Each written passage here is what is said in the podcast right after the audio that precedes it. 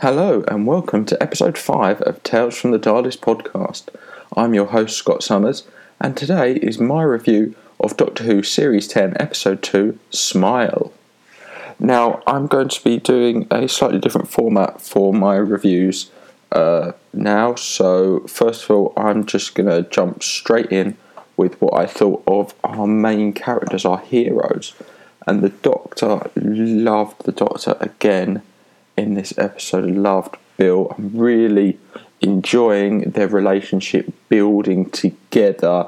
Almost everything I thought was just great. Then, obviously, we didn't get a lot from Nardole and Matt Lucas in this episode.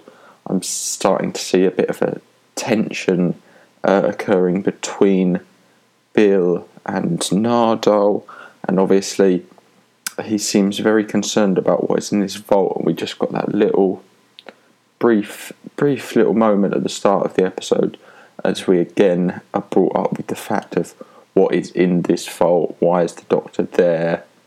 And obviously uh, that is Nardole's priority.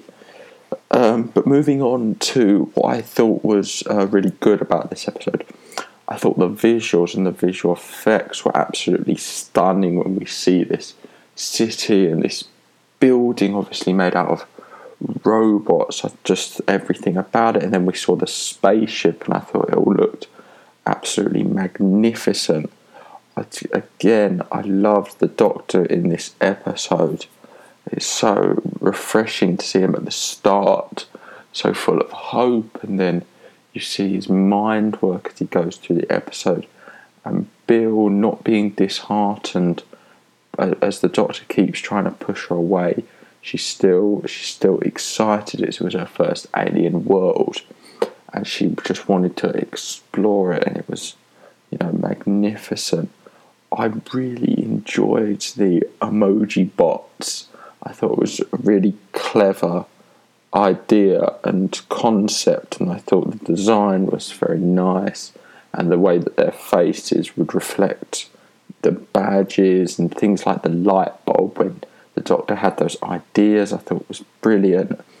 I loved the way that there was just a quick little uh, reference to the Doctor having two hearts, and Bill just couldn't quite understand it, and the Doctor just kept trying to to skip over it. I thought it was just perfect the way that they just touch on that. And I thought the cliffhanger at the end of the episode was just really interesting and it's kept me gripped and really I can't wait now for the next episode next week. It's just so good. Um, a couple of things that I thought weren't quite as good about this story. I'm not a fan of it happens every time the Doctor gets a new companion but he always tries to push them out of the way and keep them out of harm's way. When really, especially in this situation, it it does help the Doctor to have another pair of hands, another person with him. Um, although Bill didn't do too much in the overall ending of the story, the fact that she was there talking to him and with him was I definitely felt was a bit more crucial. Um, I wasn't quite a fan of the sort of rashness of of those of the humans, the way they were portrayed. Um, I, they humans always seem to be in this sort of Doctor Who story always seems to be portrayed as the shoot first, ask questions later kind.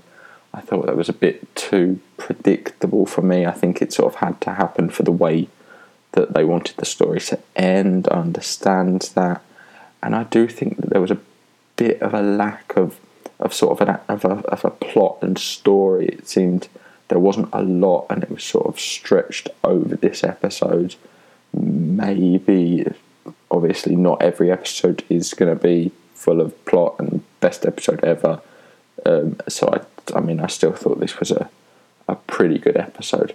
And then I just want to touch on a couple of my favourite little references and callbacks um, that are in the episode obviously we've had the Doctor meeting with um, various uh, old uh, inhabitants of Earth as the humans have moved on. I mean, I mentioned a couple of these in my commentary, but we had Fourth Doctor in, encountering a group of humans um, in the Ark in Space, uh, which I thought was just a you know lovely. It's a great it's a great story. I would highly recommend it from Tom Baker's first uh, season as the Doctor. It's a brilliant one. And then obviously we had uh, the Eleventh Doctor encountered another group in the Beast Below. um, the chairs, the chairs in the TARDIS, which brings me back to another thing of the chairs. Of the, there are chairs in the original TARDIS in the first ever episode, An Unearthly Child, with William Hartnell, which reminds me of one thing. One of the uh, I listened to a couple of different Doctor Who podcasts, and something when I listened about episode one, uh, the pilot, one thing that came out of that which I didn't realise um, and thought I just wanted to bring up uh, listening to uh, This Week in Time Travel, uh, which is a podcast I would highly recommend. Um, it was brought up by uh, one of the one of the people on that podcast. Um, the the character of Heather in uh, episode one was was named that way to create the link of um, Bill and Heather uh, which is a callback to uh, Bill Hartnell, William Hartnell, who played the first Doctor, and his wife, up until his death, was a woman named Heather. And when I heard that, I thought that was just a lovely little seed there for Steven Moffat to plant. Obviously, if you knew that, it made your experience even better. But it was the sort of thing that if you had no idea, like I had no idea until I had heard it said there, didn't affect my uh, appreciation of the episode one bit. Um, a couple of other little references. Um, the Doctor says a line of um, everything that ever happened or ever will when he's talking about the TARDIS. It's a direct uh, quote from himself from the 11th hour talking about the TARDIS, which I thought was just brilliant. Um, and the magic haddock, I cannot talk about this episode and not talk about the magic haddock. It kept Doctor kept bringing it up over and over again in this story.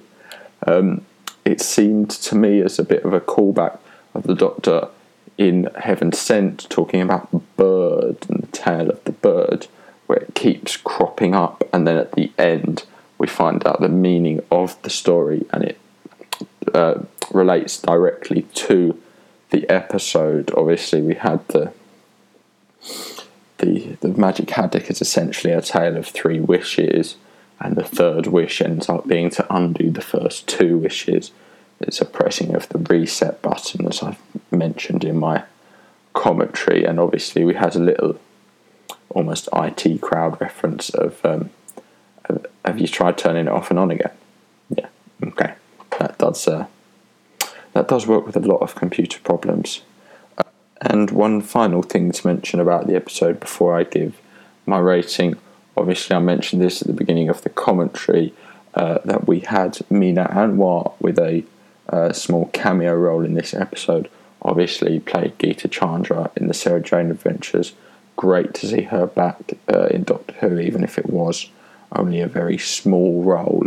And moving on to uh, my rating for this episode, I would say it was a very good episode for episode two of a series. Wasn't anything too fancy, but it was good. It was Bill's first time in the future. It was her first alien planet. So I would I would give this episode a seven out of ten. I thought it was a very good episode. wasn't the best episode ever, but not every episode is that. Um, so that is my review of Doctor Who Series 10, Episode 2, episode written by Frank Cottrell Boyce, directed by Lawrence Gough. Um, and if you want to contact the show, you can contact uh, me at Tales underscore TARDIS on Twitter, at Tales from the TARDIS podcast at gmail.com uh, via email. Um, and please leave a like, comment, and subscribe so you don't miss any future episodes. I will be back next week uh, talking about Doctor Who Series 10, Episode 3. I don't even know the episode title. I've kept myself away from that spoiler as of now. Um, so thank you for listening. I've been Scott Summers, and this has been Tales from the TARDIS podcast.